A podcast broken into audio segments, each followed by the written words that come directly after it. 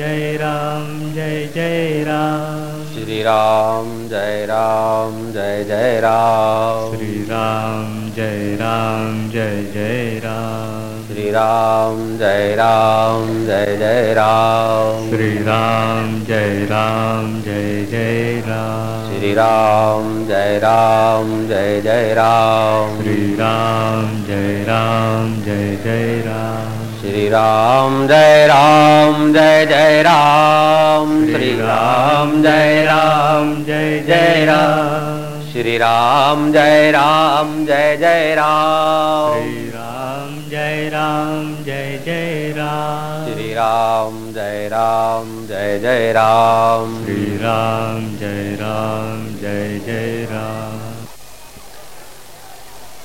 श्रोताओं के रूप में, भक्तों के रूप में, साधकों के रूप में, माताओं के रूप में। अनेक रूपों में, अनेक रंगों में, अनेक ढंगों में, अनेक चालों में, अनेक ढालों में, अनेक दिमागों में, अनेक दिलों में चमकने वाले चैतन्य मेरे राम को प्रणाम। जय राम जी, कहना पड़ेगा, गीता एक ऐसा धर्म ग्रंथ है जिसमें मानव मात्र का अधिकार है। और ब्रह्मसूत्र विद्वानों के लिए है राजमार्ग ईश्वर के साक्षात्कार के तीन मार्ग प्रशस्त हुए। तीन राजमार्ग हैं। छोटे मोटे मार्ग आकर इन तीन राजमार्गों को टच करते हैं। प्रस्थान त्रय कहा जाता है। तो इन तीन राजमार्गों में एक तो है ब्रह्मसूत्र, दूसरा है उपनिषद और तीसरा है भगवत गीता का नाम। ब्रह्मसूत्र विद्वानों के बश का है, हम लोगों के बश का नहीं है। उपनिषद जिज्ञासु के बश का है, लेकिन गीता गीता में सबको आमंत्रण और गीता का ज्ञान आद्य शंकराचार्य ने कहा कि भले कृष्ण कहते हैं, ऋषि भी बहुधा गीतम। ऋषियों ने ये बहुत बार तत्व ज्ञान गाया है, अमृत को गाया है। लेकिन मिठास जो है, कृष्ण की है मेघ सुंदरम ऐसा करके शंकराचार्य ने श्री कृष्ण के गुणगान गाए। ये गीता की गरिमा, अगर जीवन में उसका एक आध श्लोक का साक्षात्कार हो जाए, एक आध श्लोक भी समझ में आ जाए, जीवन उसके मुताबिक ढल जाए तो दुख की ताकत नहीं जो हमें डिगा सके और सुख की ताकत नहीं जो हमें आकर्षित कर सके और मौत की ताकत नहीं जो हमें मार सके और जन्म की ताकत नहीं जो माता के गर्भ में डाल सके। एक आध श्लोक अगर समझ में आ जाए। प्राचीन काल में कुंदनपुर नाम का शहर गंगा किनारे था। उस शहर से काफ़ी दूर गंगा किनारे तीन आश्रम बने थे। तपस्वियों का आश्रम था।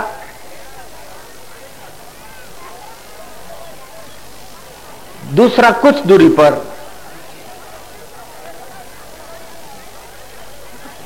उपासकों का आश्रम था। और तीसरा उनसे थोड़ा सा दूरी पर ऋषियों का आश्रम था।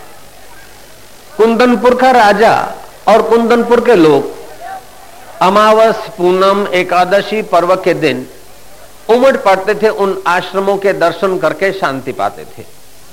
तपस्वियों के आश्रम में नीरव शांति बने रहती थी। उपासकों के आश्रम में यज्ञ, याग, होम, हवन की ऋचाएँ, वेद की ऋचाएँ गाई जाती थी। उससे आगे ऋषियों के आश्रम में आखिरी मंजिल की बात होती थी। जीव का वास्तविक स्वरूप क्या है? जगत का वास्तविक स्वरूप क्या है? ईश्वर का वास्तविक स्वरूप क्या है? और ब्रह्म और इनमें क्या फ़र्क है? इस प्रकार तत्व विचार करके जीव को मरने के बाद मुक्ति नहीं, काशी में मुक्ति नहीं, लेकिन जीते जी अपने मुक्त स्वभाव का साक्षात्कार कराने की चर्चा वहाँ चला करती थी। तीन स्तर होते हैं हमारे चित्त के।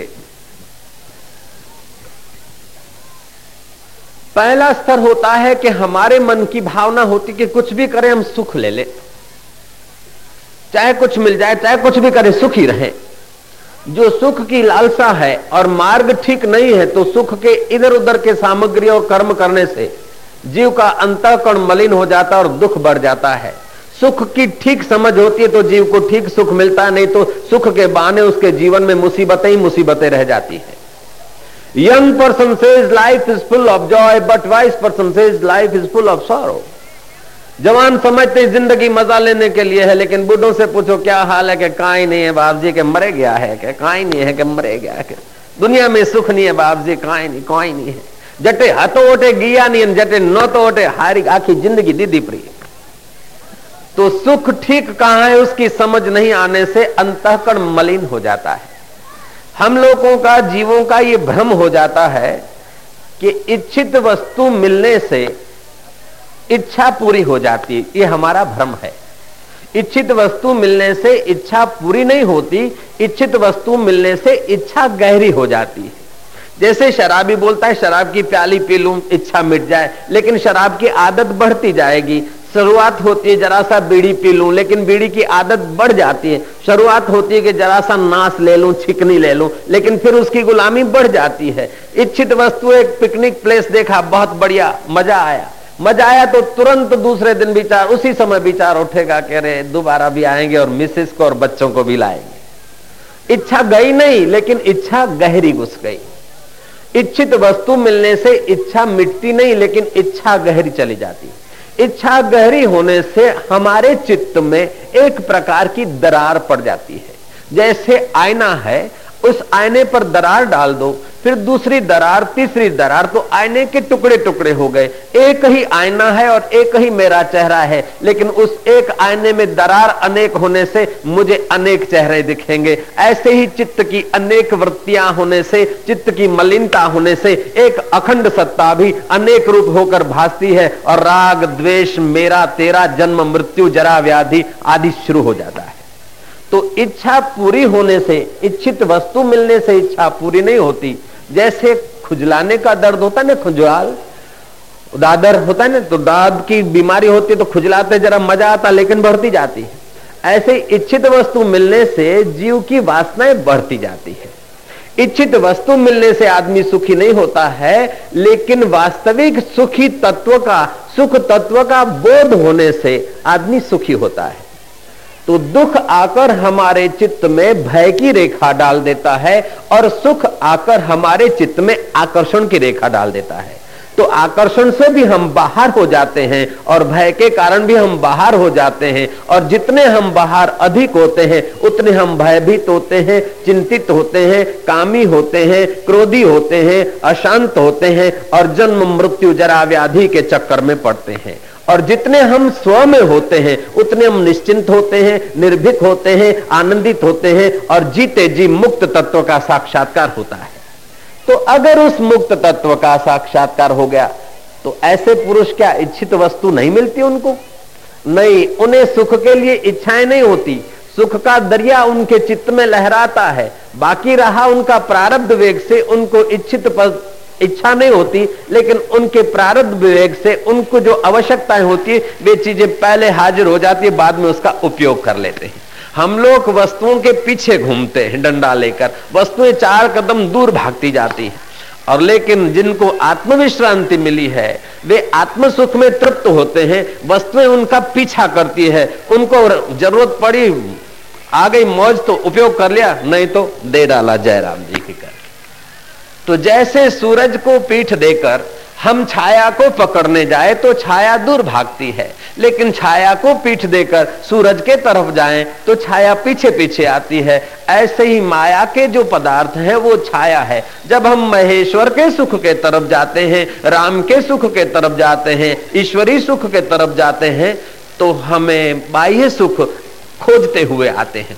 अगर हम बाह्य सुख के अंदर में इच्छा और वासना करने लगते हैं तो बाह्य सुख मिलते हैं तो हम उनके गुलाम हो जाते हैं। और उसके मिलने में अड़चन कोई डालता है और बलवान होता है तो हमें भय लगता है। हमारे बराबरी का होता है तो स्पर्धा होती है और हमारे से छोटा होता है तो उस पर हमको क्रोध आ जाता है।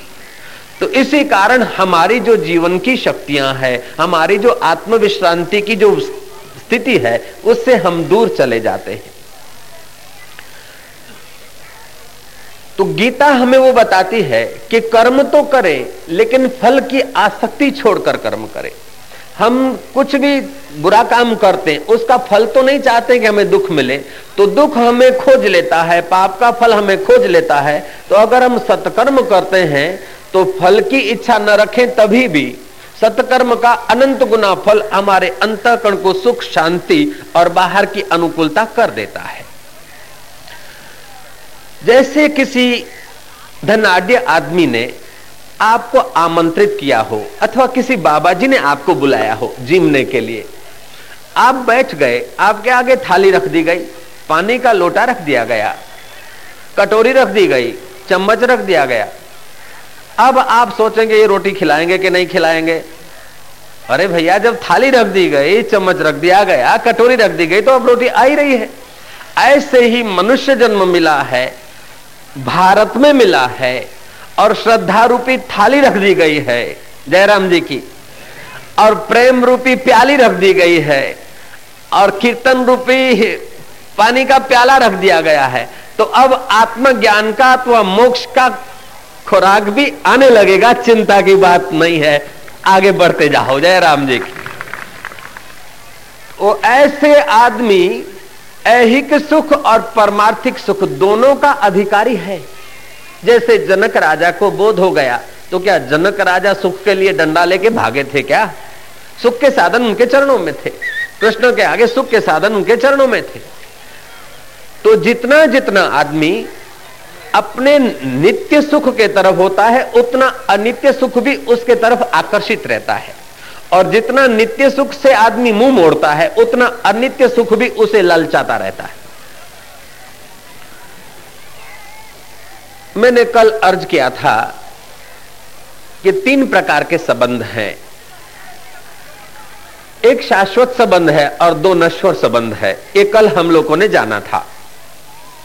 ऐसे तीन प्रकार का ज्ञान होता है। एक इंद्रियगत ज्ञान होता है। जो हम आँखों से देखते हैं, कानों से सुनते हैं जीव से चखते हैं, हाथ से छूते हैं और महाराज नाक से सूंघते हैं, आदि जो है पाँच विषयों का ज्ञान, ये इंद्रिय जन ज्ञान है। दूसरा ज्ञान होता है बुद्धिगत ज्ञान। जो आदमी इंद्रियगत ज्ञान को सच्चा मानता है, उसको जगत का आकर्षण बना रहेगा। और जैसे लालिया, मोतिया, कालिया जिलेबी देखकर पूछ हिलाएगा और डंडा देकर पूछ दबाएगा, ऐसे ही छोटी छोटी सुख के लिए हमारा मन पूछ हिलाएगा और जरा जरा भय या दुख की बात सुनकर हमारी धड़कने शुरू हो जाएगी, पैर कांपने शुरू हो जाएँगे। जो इंद्रियगत ज्ञान को सच्चा मानता है, रिसर्च करता, विज्ञानियों से पूछो, जगत कैसा है? वे बोलते, जगत वर्ल्ड इज़ द ट्रूथ दुनिया सच्ची है, जगत सच्चा है। बोले, क्यों सच्चा है कि दिखता है उसलिए सच्चा है? लेकिन उन मनीषिणी को, उन ऋषियों को, उन ब्रह्मवेताओं को, उन सुखदेव जी को पूछो, भगवान राम के गुरु को पूछो, राम तीर्थ और रामकृष्ण को पूछो कि जगत कैसा है? बोले, मिथ्या है। बाबा जी, मिथ्या क्यों है? बोले, दिखता है उसलिए मिथ्या है। जय राम जी की। जय राम जी बोला करो। जय राम जी की। जगत मिथ्या क्यों है कि दिखता है? यह दृश्यम तत् अनित्यम। जो दिखे सो चालन हार लपट रहो सो अंध अंधार। दिखता है आकाश कढ़ावे जैसा, लेकिन कढ़ावे जैसा नहीं है। दिखता है ठूठे में चोर, लेकिन ठूठे में चोर नहीं है। दिखती है सीपे में चांदी, लेकिन चांदी नहीं है। ऐसे ही दिखता है व्यक्ति इंसान, लेकिन उसकी गहराई में देखो तो वो इंसान, अमुक व्यक्ति, अमुक भाई, अमुक बहन, ये सारा उस सत्य पर आधारित है। ये जो दिख रहा है वो बदल जाएगा, लेकिन जिसकी सत्ता से दिख रहा है वो अबदल है। जो नहीं दिखता है वो अबदल है, और जो दिखता है सो बदलने वाला है। जय राम जी की। ये भी बताया गया था कि कह रहा है, आसमां ये समा भी कुछ नहीं, रो रही है शबन में ये निजारे कुछ नहीं। जिनके महलों में हज़ारों रंग के जलते थे फानुष झाड़ उनकी कब्र पे है और निशान कुछ भी नहीं। कह रहा है, आसमां ये समा भी कुछ नहीं। जिनकी नौबतों से गूंजते थे सदा को आसमां, वे खुद बेदम हुए, अब हूँ नहा कुछ भी नहीं। कह रहा है, आसमां ये समा भी कुछ नहीं। समय की धारा में सब भागा जा रहा है। जो भी दृश्य है, वो अदृश्य में जा रहा है। जो भी व्यक्त है, अव्यक्त में जा रहा है। अव्यक्त फिर व्यक्त हो रहा है। ऐसे ही सिलसिला चल रहा है। समुद्र से पानी उठा, बादल बने, मानसून बना, बंबई से चला, मद्रास गया, इधर गया, उधर गया, और तुम्हारे जावरा में भी पहुँचा। लेकिन फिर वो पानी बरसा। नाला नाम पड़ा, नदी नाम पड़ा, लेकिन भागता भागता, गुनगुनाता, खिड़बड़ाता हुआ सागर में पहुंचेगा, फिर बाष्पीभूत होगा और फिर सिलसिला चलेगा। ऐसे ये दृश्यमान जगत की हालत है। तो इस दृश्यमान जगत की वस्तुओं को, दृश्यमान जगत की परिस्थितियों को, जो थामना चाहता है, वो अंदर से दुखी ज़रूर रहेगा। जय राम जी की बोलो। ये माला जो थी, एक महीना पहले ऐसी माला थी क्या ये? नहीं थी ना? दो दिन पहले ये खेत में होंगे फूल। काश्तकार कहता होगा, मेरा माल है। कल ये माली के पास होगा। माली कहता कि, मेरा माल है। आज सुबह तुमने खरीदा होगा। कोई पूछे माला किसकी तुमने कहा होगा, मेरी माला है। अभी यहाँ आ गई। तुमसे कोई पूछे, ये माला अब किसकी है? तुम बोलोगे, बाबा जी की माला है। बोलोगे कि नहीं बोलोगे? कितने बन गए इसके मालिक?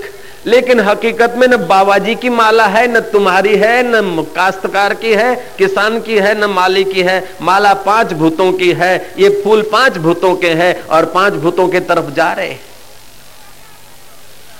दो दिन पहले जो थे, वो आज नहीं, जो आज हैं, वो कल शाम को ऐसी स्थिति में नहीं रहेंगे।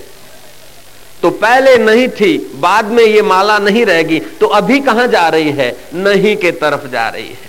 पहले ये फूल नहीं था बाद में नहीं रहेगा तो इसको रखो, अभी कहाँ जा रहा है? सूखते सूखते नहीं के तरफ़ जाएगा। ऐसे ये फूल पचास वर्ष पहले नहीं था, पचास वर्ष के बाद नहीं रहेगा। ये माला पचास, सौ वर्ष के पहले नहीं थी और सौ वर्ष के बाद नहीं रहेगी तो अभी ये मालाएँ कहाँ जा रही है? नहीं के तरफ़ जा रही ना? एक आदमी भागता हुआ आया कि बाबा जी बाबा जी तुम भंडारा करते हो ना वो गरीबों, आदिवासियों में, वहाँ जो तालाब था वो सूख गया। मैं क्या कब सूखा? बोले बाबा जी अब बारे हुक्यो है? ठा पड़े है ना? अब बारे हुक्यो हमने अब भी हुका। मैं क्या गलत बात है? अभी नहीं सूखा। वो जब भरा था, तब से रोज थोड़ा थोड़ा बाष्पीभूत होकर सूख रहा था। अभी उसका सूखना पूरा हुआ। बाप जी वो गेमर भाई मर गया। कौन सा गेमर? के वो गेमरियो। कि गेमरियो मरेगे, कदे मरियो अब्बारे मरियो। बात खोटी है। रोज थोड़ो थोड़ो मरतो तो एक एक दिन रोज मरतो मरतो मरतो मरतो, आज अनारो मरवारो पूरो हुआ अंदाता। जय राम जी की। ऐसे हकीकत में हम घर से चले थे, उस समय जो हमारी उम्र थी, आयुष्य थी, वो अभी नहीं है। और अभी जो आपकी उम्र है, घर जाते समय नहीं रहेगी। मैं आपको श्राप नहीं देता हूँ, लेकिन हकीकत बता रहा हूँ। अभी जो आपकी आयुष्य के श्वास हैं, वो घर जाते समय आयुष्य का जत्था इतना स्टॉक नहीं रहेगा, कुछ खर्च हो जाएगा। जैसे बर्फ़ का पार्सल फैक्ट्री से निकलता है, उस समय जिस उसका वेट होता है, जावरा आते आते फिर उतना वेट नहीं होता है, कुछ पूरा हो जाता है और जावरा से धावरा गया, हावड़ा से थावरा गया, हर हर महादेव हो जाता है। जय राम जी की बोला करो ऐसे ही माई का शरीर हो, चाहे भाई का शरीर हो, लेडी का शरीर हो, चाहे लेडे का शरीर हो, बच्चे का हो, चाहे बूढ़े का हो, लेकिन शरीर जो दिख रहे हैं, वो सब दिख जो रहे न नहीं के तरफ़ जा रहे जो नहीं के तरफ़ जा रहा है ऐसे शरीर नहीं के तरफ़ जा रहा है, माला नहीं के तरफ़ जा रही तो मकान बना था, उसकी जो स्ट्रेंथ थी, जो मजबूती थी पचास साल पहले, वो आज नहीं है, और जो आज है, वो एक दिन नहीं रहेगी। तो सब नहीं के तरफ़ जा रहा है ना? सीधी बात है ना? ये बात अगर समझ में आए कि ये संसार जो है, पहले नहीं था, बाद में नहीं रहेगा तो अभी नहीं के तरफ़ जा रहा है। जो नहीं के तरफ़ जा रहा है, उसका सदुपयोग कर लो तो बेड़ा पार हो जाएगा। लेकिन जो नहीं के तरफ़ जा रहा है, उसको आलिंगन करके कितना भी चिपकोगे तो वो ठहरेगा नहीं। जो बह रहा है, उसके बहने का मज़ा लो, और जो रह रहा है, उसको जानकर मुक्ति का मज़ा ले लो। दोनों हाथ में तुम्हारे लड्डू आ जाएँगे। रहने वाला तुम्हारा अंतर्यामी परमात्मा है, जो शाश्वत संबंध है। तो मैंने विनंती की थी, तीन प्रकार का ज्ञान होता है। एक इंद्रियगत ज्ञान होता है। इंद्रियगत ज्ञान अगर सच्चा लगा तो हमारे में और पशु में कोई फ़र्क नहीं पड़ेगा। अगर फ़र्क ढूंढा जाए तो पशु हमसे ज़्यादा सुखी मिलेगा। क्योंकि no income tax, no sale tax, no surcharge, no ग्राम वेरा। कुछ भी नहीं। बेटा बेटी कर दे शादी विवाह की भी पशु को चिंता नहीं। हमको वो भी चिंता रहेगी। दो बच्चों को जन्म दे तो नाक में दम आ जाता है, लेकिन पशु पचासों बच्चों को जन्म दे दे बकरों को तो कोई फ़िक्र नहीं। अपने आप शादी विवाह होता रहता, रहते रहते, खाते खाते, मौज करते रहते। तो इंद्रियगत ज्ञान को अगर सच्चा मान लिया जाए और श्रद्धा से हम वंचित हो जाए, बुद्धिगत ज्ञान का हम आदर न करें तो हमसे पशु ज़्यादा सुखी मिलेंगे। फिर भी हम पशु का जीवन अच्छा नहीं मानते। क्यों? कि वो पशुता में जी रहा है। सुकरात को किसी ने कहा कि सुकरात तो इतना बेचैन होकर जी रहा है, इससे तो सुअर बन जाता और नाली में बजे का मज़ा लेता। कमाने की, खाने की, रहने की जिन्हें कोई चिंता नहीं। सुकरात ने कहा, मैं बेवकूफ़ सुअर होकर ज़िंदगी बिताने के बजाय चिंतित सुकरात होना पसंद करूँगा, क्योंकि कभी न कभी निश्चिंत तत्व का साक्षात्कार होकर मुक्ति हो जाएगी, इसलिए मैं चिंतित सुकरात अच्छा हूँ, बेवकूफ़ सुअर की बजाय। जो आदमी अपनी सुरक्षा चाहता है धन से सुरक्षा चाहता है, मित्रों से सुरक्षा चाहता है, मकान से सुरक्षा चाहता है। जो ज़्यादा सुरक्षा चाहता है, वो ज़्यादा अपना जीवन सड़ा हुआ, गला हुआ कर देता है। सुरक्षा ज़्यादा मत चाहो, मौत कल आती हो तो आज उसे आमंत्रित करो। दुख कल आता हो तो आज बुलाओ, अपमान कल होने वाला हो तो आज हो जाने दो। उसको तुम देखो, तुम जब देखते हो तो उसका ज़ोर टूट जाता है, लेकिन तुम जब डरते हो तो उसका ज़ोर बढ़ जाता है। जय राम जी, बोलना पड़ेगा। हमने देखा होगा, गली गूंची से किसी नगर से निकलता है, नया आदमी कुत्ता भोंकता है। कुत्ता भोंकता है वो आदमी आँखें मीच कर भागे तो क्या होगा कि कुत्ता तो उसका पीछा करेगा, लेकिन कुत्ते के छोटे छोटे पिल्लर जो है ना, बच्चे, कुरकुरिए, वो भी उसको नहीं छोड़ेंगे, वो भी पीछा करेंगे। अगर वो आदमी कुत्ता भोगता और खड़ा हो जाए, देखे तो उसी समय आप पाओगे, मैंने तो कई प्रयोग किए, उसी समय आप पाओगे, क्योंकि मेरे पास तो दाढ़ी है ना, कहीं भी जाता हूँ तो कुत्ते मेरी सलामी करते। जय राम जी की। और मैं खड़ा हो जाता हूँ तो उनकी पूछ दबी हुई दिखती है, और मैं जरा जल्दी चलता हूँ तो उनकी पूछ में ज़ोर आ जाता है। तो आप देखोगे, जब कुत्ता भोगता है आप खड़े हो गए तो उसका प्रभाव कम हो जाता है। और आप अगर भगे तो वो तो परिवार सहित तुम्हारा पीछा करेगा। ऐसे ही दुख रूपी कुत्ता तुम्हारे जीवन में भोंके तो आप दुखी मत हो जाइए। अपमान रूपी कुत्ता तुम्हारे जीवन में भोंके, आप परेशान मत होइए। लालच रूपी कुत्ता भोंके, आप उससे प्रभावित मत होइए। तो ये देखोगे तो उसका प्रभाव कम हो जाएगा और तुम्हारा विजय हो जाएगा। क्योंकि तुम अटैचमेंट नहीं करते हो, तुम दृष्टा हो जाते हो। तुम मन और इंद्रियों गत ज्ञान से परे आत्म ज्ञान में जब दृष्टा होकर खड़े हो जाते हो तो इस संसार का प्रभाव तुम पर नहीं पड़ता। लेकिन जब आत्मज्ञान का अनादर करके इंद्रिय ज्ञान का आदर जीव करता है तो दर दर की ठोकर खाता है और पशु से भी बदतर हो जाता है।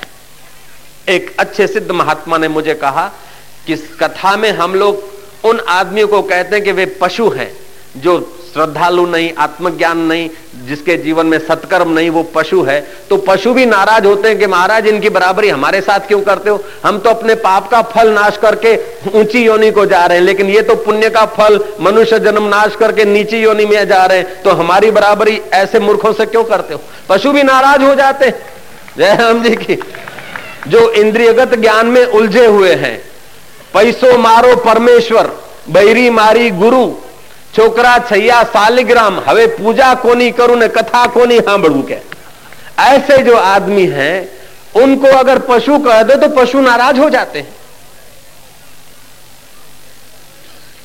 ते भार भूई मनुष्य रूपे मृगाश्चरंती वे पृथ्वी पर बोझा है ऐसा एक बोझा बैठा था पृथ्वी पर कुछ अखबार पढ़ रहा था, योगी ने देखा कि सेठ के पास माल खूब है, मर के छोड़ जाएगा, ऐसे सत्कर्म होगा तो इसका कल्याण होगा, लेकिन है कंजूस।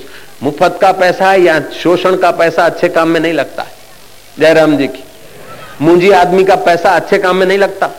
लेकिन योगी भी होते हैं कुछ फक्कड़। योगी ने तो महाराज, पहचाना था, लेकिन बाबा जी का रूप हटा के, भिखारी का रूप लेकर आके खड़ा हो गया। बोले, सेठ जी, कुछ मिल जाए? बोले, भिखारी, आगे जा आगे जा। बोले, महाराज, सेठ जी, तुम्हारा भला होगा। कुछ खाने पीने को कुछ मिठाई विठाई मिल जाए, कुछ सर्दियों के दिन है, बना होगा। सियाड़ा पाक। बोले, महाराज, घर में कोई नहीं है और खाने को कुछ नहीं है। बोले, घर में कोई नहीं है और खाने को कुछ नहीं है तो जेब से रुपया, दो रुपया दे दे, फल फूल खाऊँगा, नहीं तो और कुछ भोजन कर लूँगा। बोले, महाराज, घर में कोई चीज़ नहीं है और घर में कोई आदमी नहीं, कोई घर वाले है नहीं। महाराज घर वाले नहीं है तो तेरे जेब से तो दे दे। बोले, मेरे जेब में भी कुछ नहीं। तब उस फकीर ने कहा, बेवकूफ़ कहीं के, जब घर में कुछ नहीं खाने को, घर में कोई रहा नहीं और जेब में कुछ नहीं तो यहाँ क्या जख मारता? चल मेरे साथ। दूसरे जन्म में जो भीख मांग के खाए तो अभी मैंने सिखा दू तेरे को।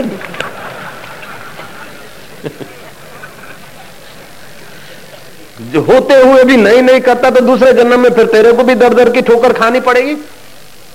उस धन को धिक्कार है जो सत्कर्म में नहीं खर्च होता है, उस तन को धिक्कार है जो सेवा में खर्च नहीं होता और उस मन को धिक्कार है जो मालिक की याद में नहीं लगता है।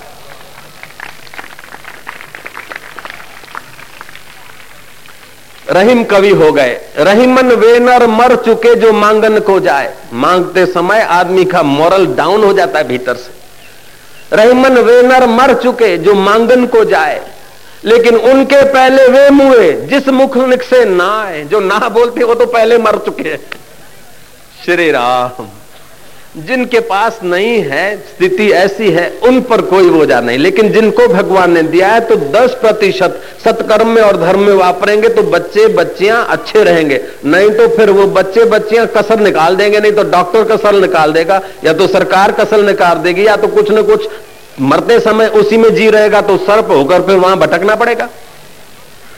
ज़िंदगी भर जिन वस्तुओं को संभाला है, मृत्यु का झटका आते ही छोड़नी पड़ेगी तो क्या हालत होगी? उसलिए अभी से थोड़ा थोड़ा छोड़ते रहो। मान दे तो तू दूसरे को मान दे डाल, कुछ भगवान देता है तो दूसरे को दे डाल। तुमने देखा होगा कि बाबा जी को माला चढ़ाते सामने दे देते। दे रहा है कोई तो तू दे डाल, क्यों अपनी अपनी मान के रखे? नहीं के तरफ़ तो जा ही रही तो पहरा दे, घाटा क्या लगा? जयराम जी की बोला करो। अथर्वेद का उनतालीसवा अध्याय ईशावास्य उपनिषद का पहला मंत्र है। ईशावास्यम इदम सर्वम यत किंचितम जगत्याम जगत, तेन त्यक्तेन मुंजिता ये सारा जगत ईश्वरी तत्व, सूक्ष्म तत्व से ओतप्रोत है। ये बाह्य जगत जो दिखता है, वो भ्रांति मात्र है। इसको पकड़ोगे तो रहा नहीं, किसी की ताकत नहीं, किसी के बाप की ताकत नहीं कि दुनिया की चीज़ को थाम सके। ऐसा दुनिया में कोई पैदा नहीं हुआ जिसको सर्वस्व छोड़ने की फ़र्ज़ न पड़ी हो। चाहे दूसरे को फूक मार के उठाने वाला पीर फकीर क्यों ना हो, चाहे कृष्ण और राम क्यों ना हो, चाहे बुद्ध और ईसा मसीह क्यों ना हो, चाहे मोहम्मद और सुकरात क्यों ना हो, चाहे आसाराम या और कोई राम क्यों ना हो जो भी दुनिया में आया है, उसको सर्वस्व छोड़ने की फ़र्ज़ पड़ी है। जब मृत्यु का झटका आए और सर्वस्व छोड़ना पड़े, उसके पहले सर्वेश्वर के प्यार के लिए कुछ कुछ छोड़ना सीख लो तो तुम्हारा बेड़ा पार हो जाएगा और तुम्हारे कुटुंब का भी तो बेड़ा पार हो जाएगा। दो महीना पहले किसी ने जरा सा गाली दी और गांठ बाँध के रख दी। दो साल पहले जरा सा सुख मिला और गांठ बाँध के रख दिया। अरे, सुख भी आया, गया, दुख भी आया, गया, मान भी आया, गया, अपमान भी आया, गया, लेकिन तेरा अंतर्यामी दृष्टा राम रहा, उसी को पहचान ले। असंगो अयम पुरुष, केवल निर्गुणश्च। वो असंग आत्मा जो है, वो किसी परिस्थिति से बंधता नहीं। उस निर्बंध आत्मा को पहचानेगा तो तेरा भला होगा। दुख भगवान ने नहीं दिया, दुख प्रकृति ने नहीं दिया। दुख हमारी बेवकूफ़ी ने क्रिएट किया है। ना दत्तम कश्चित पापम, गीता कहती है, ना सुकृतम विभु, अज्ञान न आवृतम ज्ञानम, तेन मोहंती जनतवा। अपने वास्तविक शुद्ध ज्ञान का अनादर करके, इस देह को मैं मान के जीने की और पकड़ने की जो वासना है, वही आदमी को दुखी कर देती है। मैं सुनाया करता हूँ वो प्राचीन घटना कि पहले के जमाने में बंदर पकड़ने वाले मदारी लोग क्या करते थे कि जंगल में जहाँ बंदर अकेला नहीं होते, उनकी भी पार्टी होती है वो एक बॉस होता है उनका। एक उनका आगेवान होता है और पाँच पच्चीस बंदर की टुकड़ियाँ होती। तो जहाँ बंदर की टुकड़ी रात भर ठहरती है, वहाँ सुबह जाकर वो खड्डे गाड़ के और सकड़े मुँह के, मिट्टी के बर्तन ज़मीन में गाड़ देते थे। फिर बंदर देखे ऐसे ढंग से, उसमें खजूर डालते, गुड़ के ढेले डाल देते, चॉकलेट डाल देते और कुछ खाने की वस्तु डाल देते। फिर वो मदारी लोग छुप जाते। बंदर देखते कि माल है उसमें, बंदर नीचे उतरते। और महाराज वो जो ढेले होते ना, गुड़ के और खजूर आदि के, वो मुट्ठी भर लेते। मुट्ठी भरने से सकड़े मुँह के बर्तन में उनके हाथ पकड़ा जाते। अब वो समझते थे, हमको किसी ने पकड़ लिया है। महाराज चाचू करे, पूछ पटके, हाथ पटके, पैर पटके, सब पटके, लेकिन एक जरा सा अंगूठा नहीं झटके। यो पकड़ रखा है जो मुट्ठी, वो नहीं करे, बाकी और सब कुछ कर ले। इसमें एक भी हो जाए, उनका दो भी हो जाए, लेकिन ये मुट्ठी नहीं खुले। समझ गए? एक भी, दो भी, बाथरूम आदि सब हो जाए, लेकिन मुट्ठी ना खुले। तो क्या मुट्ठी उनकी बंधने से क्या उनका कल्याण हो रहा है? नहीं, मदारी आता है, गले में पट्टा डाल देता है। और हाथ में ज़ोर से डांग मारता है, लकड़ी। लकड़ी मारता है, कब मारता है कि पहले बंधन की पट्टी डाल देता है। पट्टी समझ रहे ना? फंसा। और बाद में डंडा मारता है। डंडा मारता तो जख मरिए खिचड़ी खाइए जख मार के उसको छोड़ना पड़ता है। लेकिन ज़िंदगी भर उसको बंद बंद उठ बंदरी बैठ बंदरी नाच बंदरी होना ही पड़ता है। ऐसे ही मौत आकर झटका मारती है, सारा संबंध तुड़वा देती है और फिर दूसरे जन्म में नचाती रहती है मौत। अगर मौत आकर दूसरे जन्म का पट्टा डाल दे और ये संबंध तोड़वा दे, उसके पहले इन संबंधों की पोल जानकर शाश्वत संबंध तुम्हारा हो जाए तो कितना अच्छा होगा। कुटुंबी हमें शमशान में पहुँचा आए, उसके पहले हम अपने शाश्वत ज्ञान के तरफ़ पहुँच जाए, कितना अच्छा होगा। ये आँखें अंदर घुस जाए, आँखों की रोशनी कम हो जाए, उसके पहले